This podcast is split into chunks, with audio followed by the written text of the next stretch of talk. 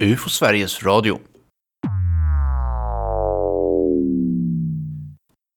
This is Delta Sierra Juliet. Is there any known traffic below 5,000 feet?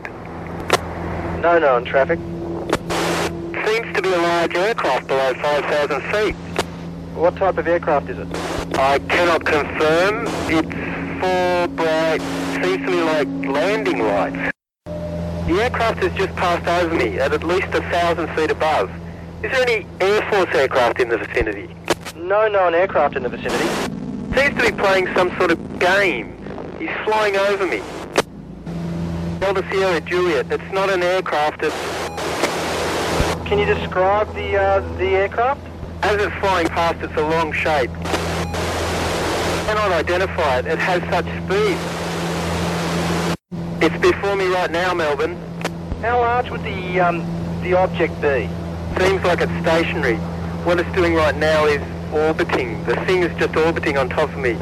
It's also got a green light and a sort of metallic like it's shiny on the outside. It's just vanished. That strange aircraft's hovering on top of me again. It's hovering and it's not an aircraft.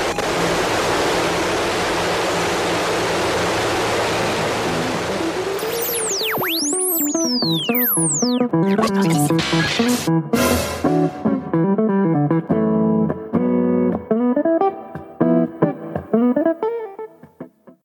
här introduktionen känner säkert många av er UFO-intresserade till.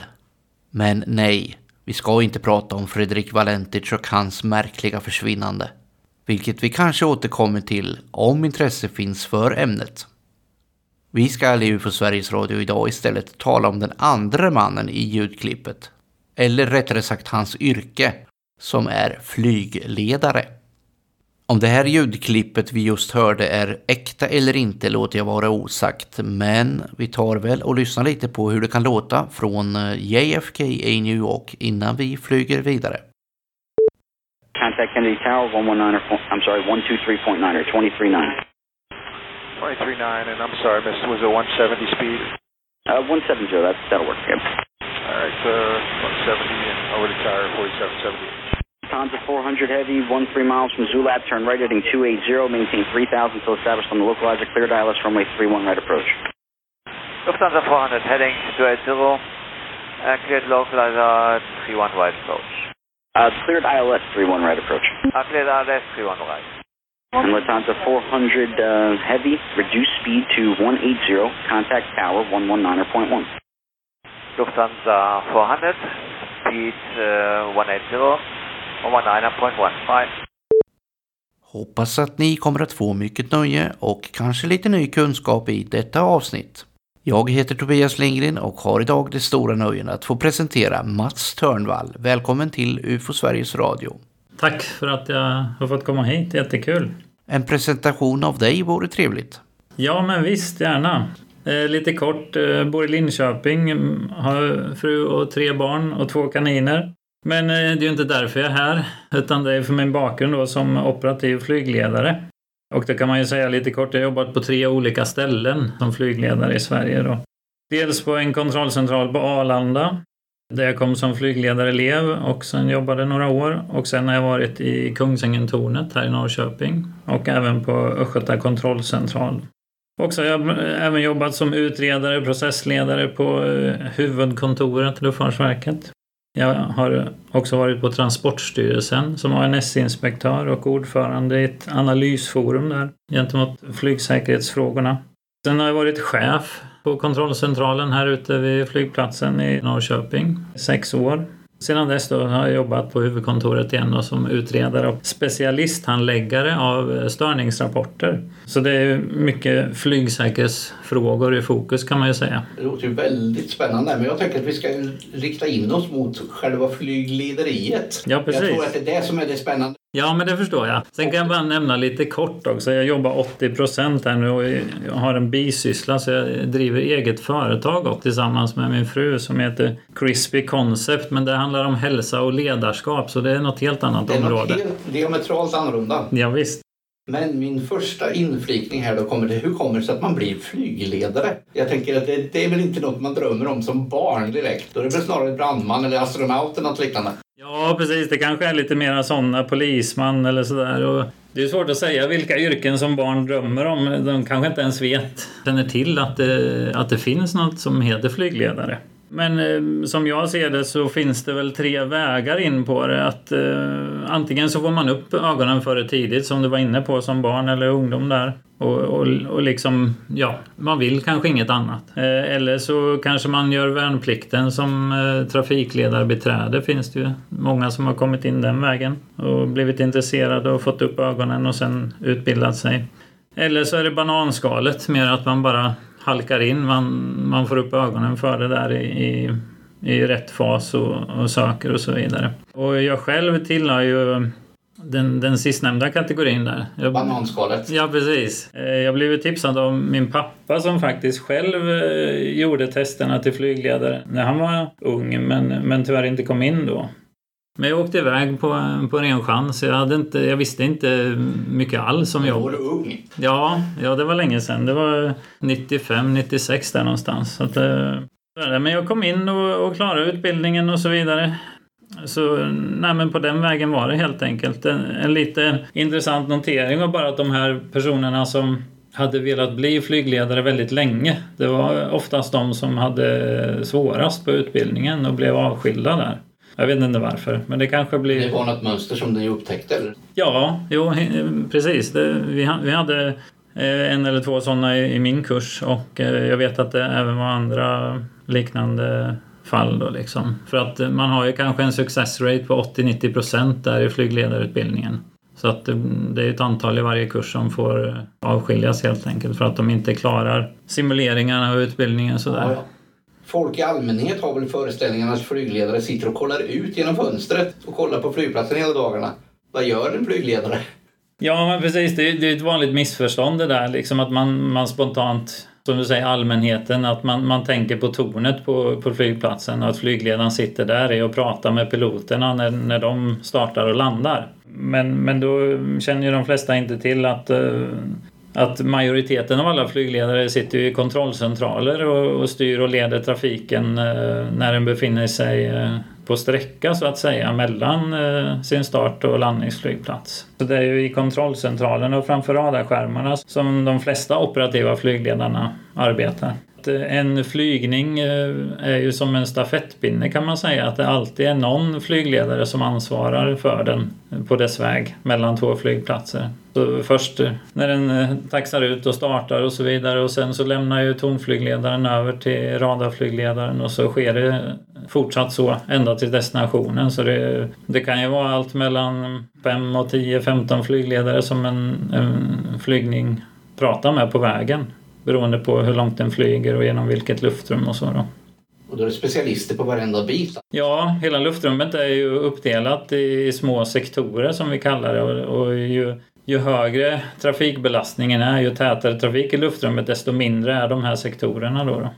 Och du har varit på alla de här positionerna. Ja, precis. Eh, som jag nämnde där på Arlanda så jobbar jag då med områdeskontrolltjänst. Lite grovt så kan man ju säga att man delar in det i områdeskontrolltjänst, inflygningskontrolltjänst och eh, flygplatskontrolltjänst. Så det är de tre bitarna. Och flygplatsen var ju där som vi pratade om med tornet, där som är närmast flygplatsen, eh, start och landning och sådär. Och inflygningskontrolltjänst är ju, man kan säga mellan 500 upp till 3000 meter i flygplatsens närhet där luftfartygen då stiger ut eller, eller sjunker in.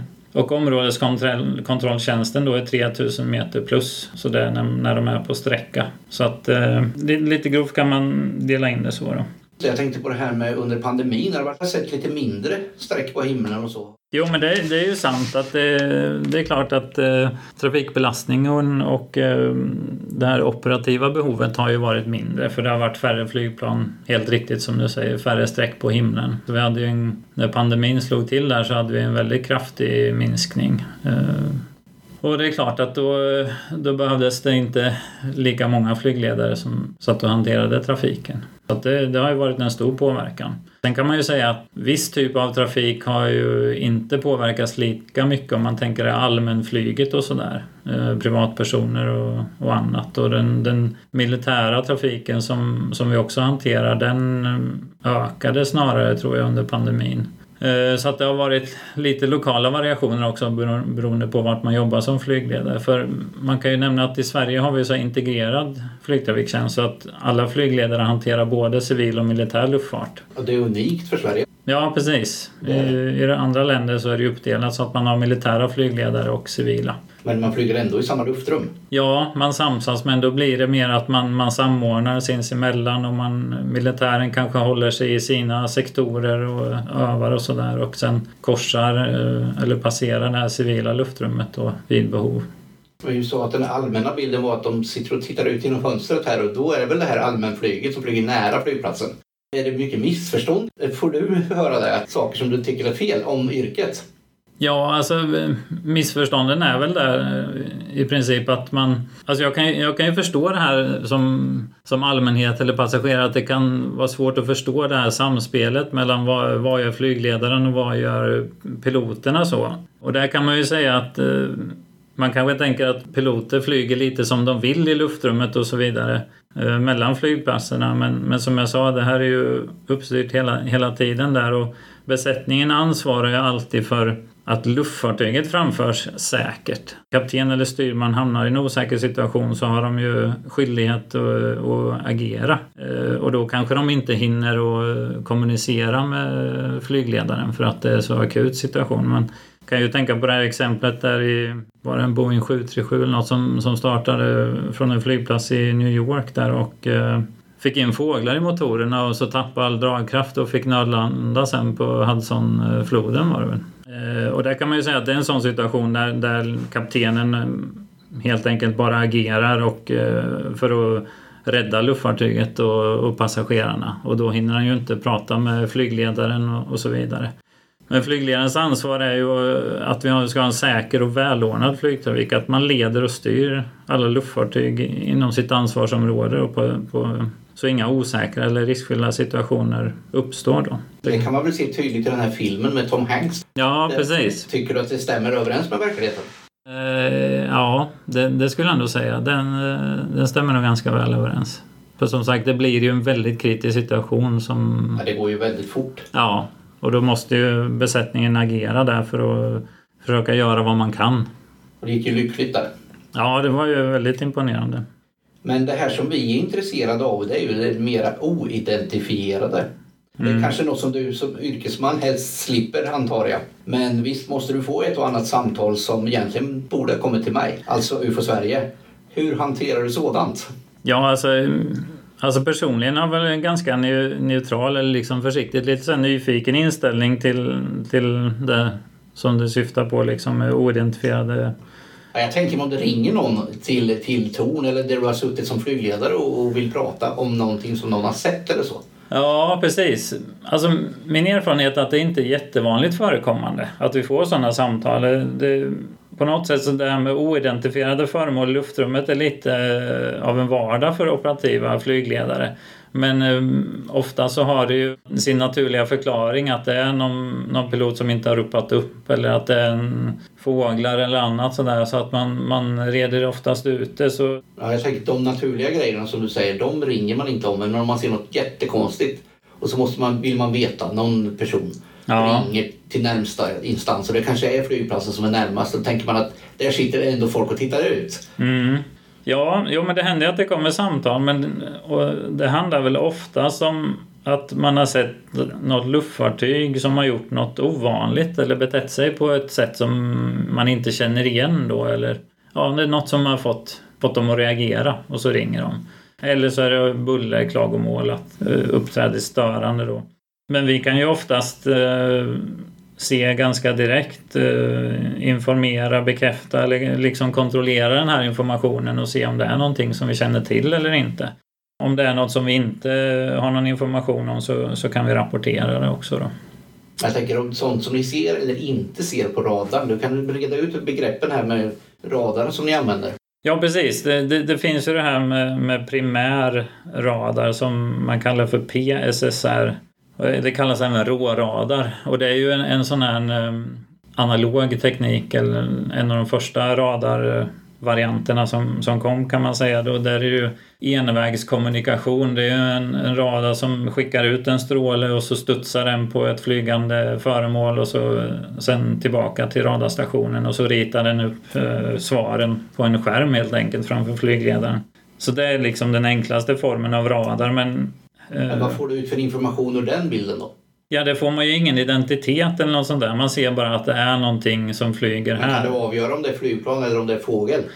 Nej, det är oftast eh, svårt att avgöra. Man, man, kan se, om man får flera träffar så kan man se lite riktning och hastighet och så vidare. Eh, och du bygger någonting på, på erfarenheten då och förstår vad det kan vara? Ja, lite så. Så tolkar man det utifrån det. Då. Eh, men, men som sagt, det kan ju lika gärna vara en flock med fåglar som genererar ett eko. Det kan vara ett mindre luftfartyg och ibland kan det Eh, förekomma speglingar också, att det blir falska ekon på grund av byggnader och eh, väderfenomen och, och sånt annat också. Så det, det, är mycket som, som påverkar. Så den är ju... Det finns en hel arsenal att gräva av där och som det skulle kunna vara alltså. Ja men det är lite så. Alltså, det är inte för inte den kallas för råradar, primär och obehandlad så då. Fågelsträck? Ja, det kan ge utslag. Eh, och sen så har vi den här eh, mer avancerade radarn som kallas då eh, SSR eller till och med MSSR. Det är en sekundär radar då. Och den bygger på, det är tvåvägskommunikation då, så då har ju luftfartygen en transponder. Så radarstationen skickar fortfarande ut en fråga. Men den här lilla apparaten i luftfartygen skickar tillbaka sitt svar till radarstationen med viss information då betydligt mer information väl? Nu finns ju även Mod S som det kallas och det är en, den senaste generationen av transpondrar och, och kommunikation. Så då skickas ju väldigt mycket information tillbaka från luftfartyget in till radarstationen. Och det är ju bland annat det som, som utgör underlaget till Flight Radar 24 och sådär som många ja, tittar där, på. Där jobbar ju vi som ufologer jobbar ju mycket med Flight Radar för att kolla och greja och bekräfta och inte bekräfta flygplan och sådär. Mm. När vi undersöker. Det är ju väldigt bra hjälpmedel. Ja precis. Nej, så där har du identitet och höjd och, och fart och flygplantyp och det, det finns massa information där som, som gör att... Eh, Men det är mycket mer information än vad vi ser på Flight Radar kanske? Ja, det, det, finns ju mer information. Eh, där har man ju valt ut vissa datafält då, av den här eh, För att det ska vara, fungera publikt så att säga. Ja, precis. De, de viktigaste där. Det gör ju att vi får, som flygledare får upp en identitet då på, på radarskärmen och då kan vi också se vem det är som flyger helt enkelt. Och då kommer jag in på det här med sekretess. Vad får man som flygledare berätta i en sån här podd? Ja, men man kan ju säga generellt så, så skyddar man ju detaljer och minutoperativ information. Jag kan ju berätta i allmänna eller generella ordalag. Sen är det såklart att den, den eh, militära luftfarten är känsligare ändå. Men sen kan man ju säga att på Flight Radar 24 så är det ju väldigt mycket öppen information. Och eh, likadant om man tänker på de här radiofrekvenserna VHF som vi kommunicerar med luftfartygen och besättningarna via. De är ju helt oskyddade egentligen. Så det kan vem som helst lyssna på? Ja, har du en, en flygradio och rattar in eh, rätt frekvens så, så kan du höra vad flygledare och, och piloter pratar sinsemellan. Så det, det är ju inte någon sekretess eller något skydd på det på det viset. Eh, man har ju börjat med datalänkkommunikation eh, mellan eh, flygledning och besättningar och den är ju skyddad då. Men som sagt den här gamla radartekniken och modes informationen från luftfartyg och, och radiofrekvenserna är ju öppna.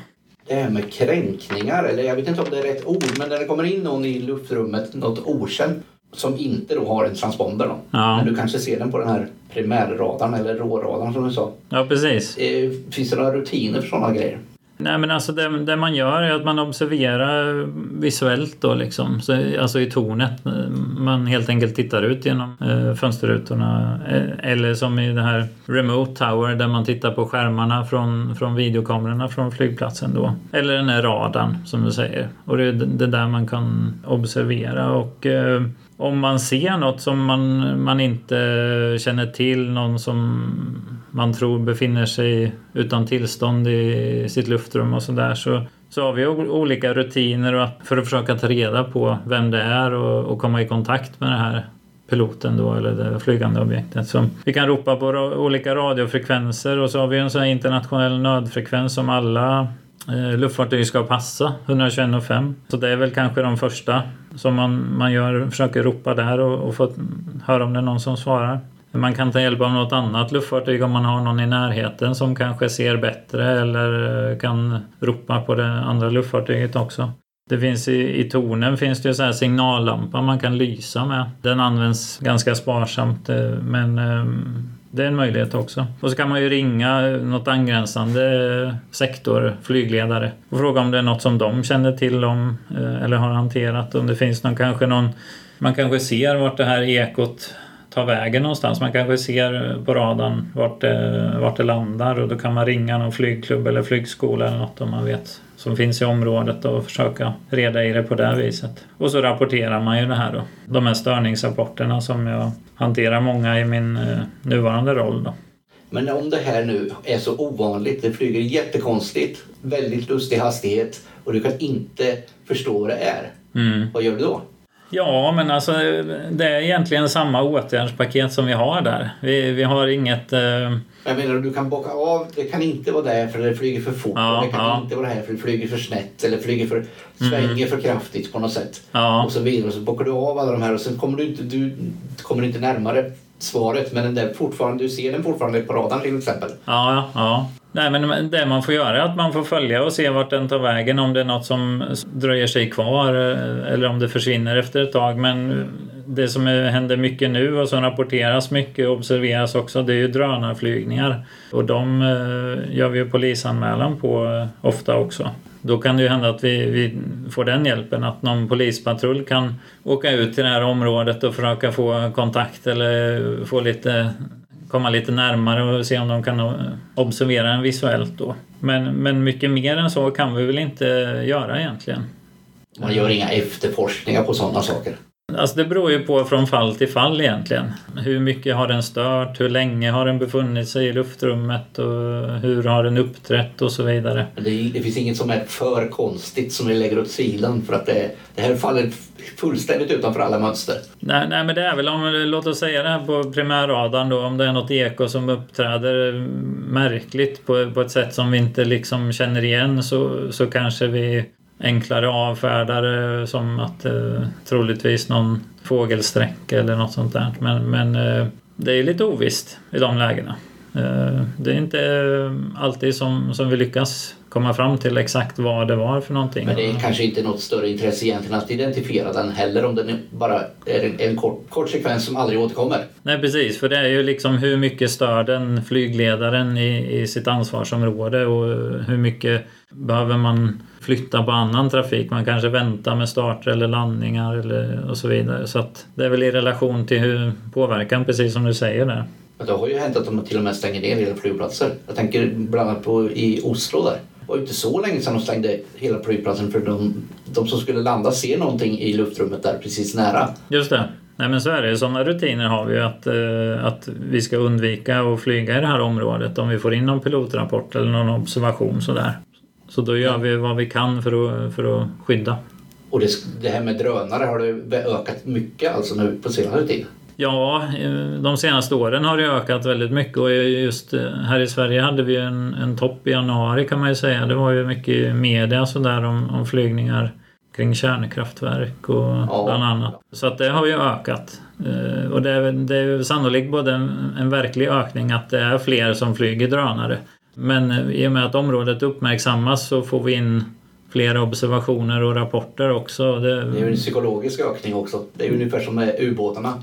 Ja, när precis. Man, när man vill få in rapporter så får man in rapporter.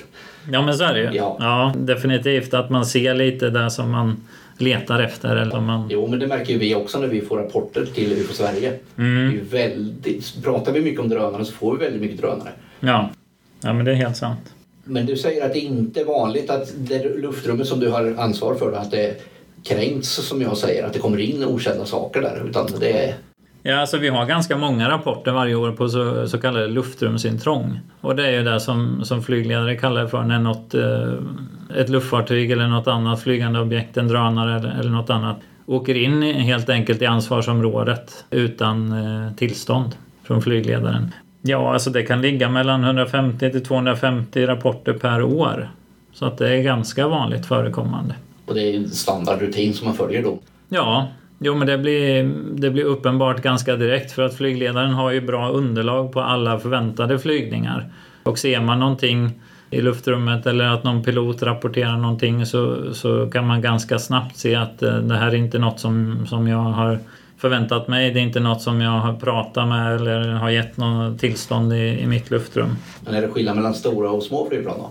Hur man hanterar det menar Nej, du? men om det är som, du gör, som gör fel eller som kommer galet in i luftrummet. Ja, de, de flesta luftrumsintrången orsakas ju av eh, mindre eh, flygplan. Eh, allmänflyget så att säga. Och sen finns det vissa saker i systemet som om du tar till exempel en, ett torn eller en lokal flygplats och därmed sitt ansvarsområde runt omkring så kan det ju öppna och stänga fram och tillbaka. Och då eh, hänger ju luftrummet kring flygplatsen med i det, att det upprättas och sen så avaktiveras det när tornet öppnar och stänger och så vidare. Så att det kan ibland vara, vara svårt också för piloter att, att hålla reda på exakta öppethållningstider och så, för det kan förändras och det kan vara jouröppningar och, och sådär. Det är ännu svårare för allmänheten att förstå väl?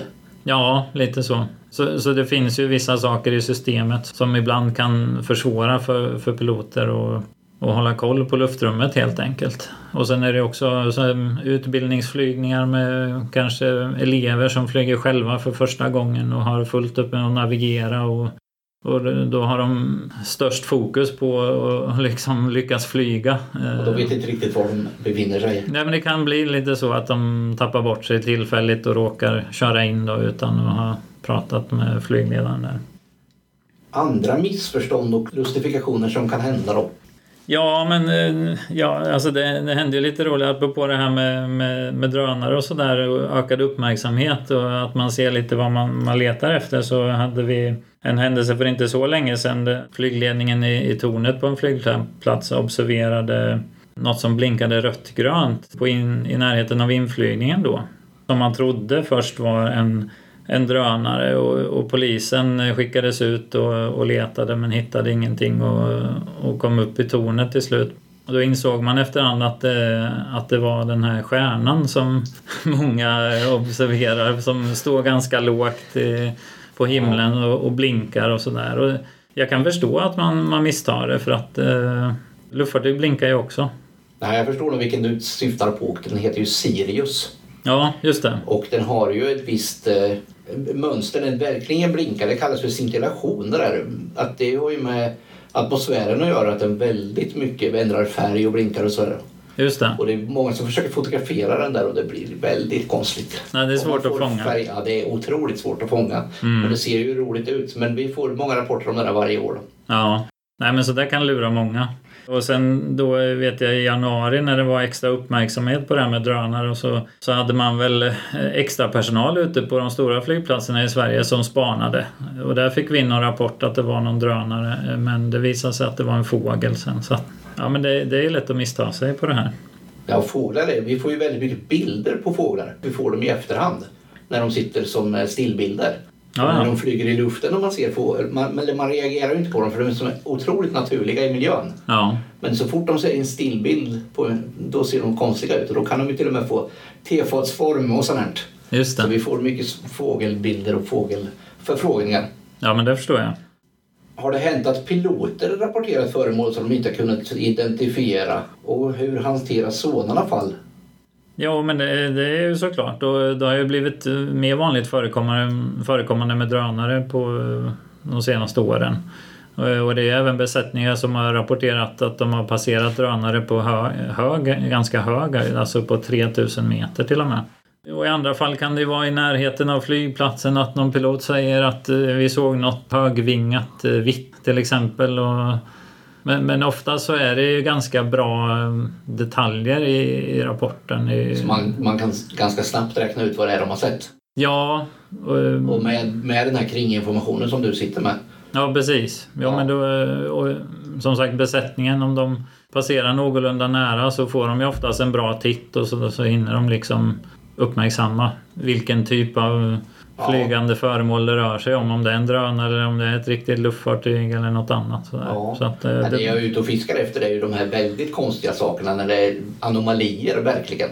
ja, Inte kanske flygande tefat i någon i en utsträckning men Mm. missilformade saker har jag ju läst om som har nästan krockat med flygplan och så vidare. Ja. Där de också har berättat om det mm, mm, och då frågat ner. Ser ni någonting som jag ser? Ja, Eh, och då säger de, ja det är en helikopter. Nej det är det inte för det är en missilformad som får förbi här. Nå- En sån berättelse har du inte varit med om. nej, faktiskt inte. Nej, Ingen- de är väl extremt ovanliga. Ja, Men det är klart att de, de hamnar i den litteraturen jag läser. ja, det fångas de upp. Jo. Ja, de har säkert utretts på något sätt. Ja. Jag tänkte närmast på ett, ett fall från eh, Heathrow i London. Då. Okej. Det kom någon kille över Engelska kanalen Mm. och då, då kommer det något missilformat mot, mot flygplanet. Då. Jaha. Du menar besättningen ser det Ja, inte? besättningen ser det genom fönstret ut. Ja, men flygledningen ser ingenting? Nej, jag kommer inte exakt ihåg hur det, Ja. hur det var men, men eh, det var otäckt i alla fall. Ja. Ja, ja, men det är ju obehagligt. Så jag, jag har full förståelse för besättningen om, om man utan förvarning eh, får någon nära passage och där så kan, så kan det upplevas väldigt obehagligt. Eh, och speciellt om man inte kan identifiera vad det är för någonting. Ser man att det är en drönare då, då vet man ju det åtminstone eller, eller ett annat mindre luftfartyg sådär. Det, det är viktigt att de har uppsikt utåt. See and avoid som vi kallar det. Eller det kallas ju för det liksom att när besättningen har den här visuella observationen och undviker kollision om, de, om det är någon, något annat flygande föremål som kommer i vägen. Så. men om det är jättesmå saker så är det ju kortare än sekunder vi pratar om. Ja, nej, då är det ju väldigt svårt. Då, är- då är det ju begränsad tid att reagera och, Ja. och hinna göra någon undanmanöver. Har du något själv här att tillägga spontant så här innan vi avrundar? Jag tänker kanske något smaskigt. Smask. Eh, nej, men jag, jag tänker så här, liksom, jag tycker det är kul att ni, att ni jobbar med och engagerar er i, i den här frågan. Liksom, för att eh, det är ju ett intressant område. Ja, för att allmänheten ser ju saker och ting som inte, är, som inte faller in i mönstren. Mm. Och då är det ju intressant att försöka förklara vad som ligger bakom det hela. Oavsett vad det nu är. Så vi vill ju försöka identifiera i princip allt naturligtvis. Ja. Så att vi får svart på vitt vad det är de har sett. Mm. Oavsett om det har hänt i den fysiska verkligheten eller om det händer inom personen själv. Det här är ju ett, ett stort hjälpmedel för oss då. Mm. Och vi, det är ju intressant för vi jobbar i samma luftrum så att säga. Det händer ju på samma ställe. Ja, det gör det. Ja, ja, ja. ja. Nej, men vi har ju bra koll på, på det på det viset. Eh, sen kan man ju säga att om man tar till exempel en flygledare i tornet så sitter ju den inte och övervakar luftrummet kontinuerligt hela tiden så. Utan det, är ju, det blir ju fokus på den eh, flygtrafik man har och då eh, tittar man visuellt på, på den. Det är inte så att man har den här kontinuerliga övervakningen av, av hela luftrummet så. Men eh, för en radarflygledare så blir det ju mer uppenbart direkt att eh, när det ploppar upp någonting på radarskärmen som man inte känner till. Så där eh, övervakas ju noggrant. Sen som jag nämnde den här nu- nu när man har börjat digitalisera flygplatskontrolltjänsten så med de här remote tower. Där har man ju mer avancerade funktioner där man har sådana här Ja, där dator, datorerna helt enkelt hjälper till att tracka och följa föremål som uppmärksammas som rör sig i luftrummet så. Så där finns ju en mer automatiserad eh, övervakning där flygledaren får stöd av systemet. Och det är inte bara visuellt via kamera då. Jo, men då, då är det det som, som kamerorna fångar upp. Om, om Jag tänkte om systemet... det fanns andra typer av eh, mottagningssystem, IR och sådana saker. Jo, men det är sant. De, de har också värmekänsliga eh, detektorer där också då, så att de kan lägga in den parametern också. Ja, det har ju förändrats med tiden väldigt mycket för, för vårt jobb. Förr i tiden så fick vi ju väldigt mycket kontakta flyglederiet Ja, för att få svar på våra frågor. Men det har ju nu flyttat över till datorerna så vi har ju mycket enklare att kontrollera saker och ting. Mm. ja just det. Inte, inte alls samma mycket kontakter på det här viset. Men när vi väl tar dem så vill vi ju att de ska vara bra. Ja, såklart. Nej, men det tror jag alla eh, ställer upp och, och svarar så- pass mycket man kan. Ni hänvisar inte till någon? Om ni ringer, jag tänker att vi ska hänvisa till UFO Sverige eller så vidare. Eller till Nej. polisen eller så om det händer, händer någonting.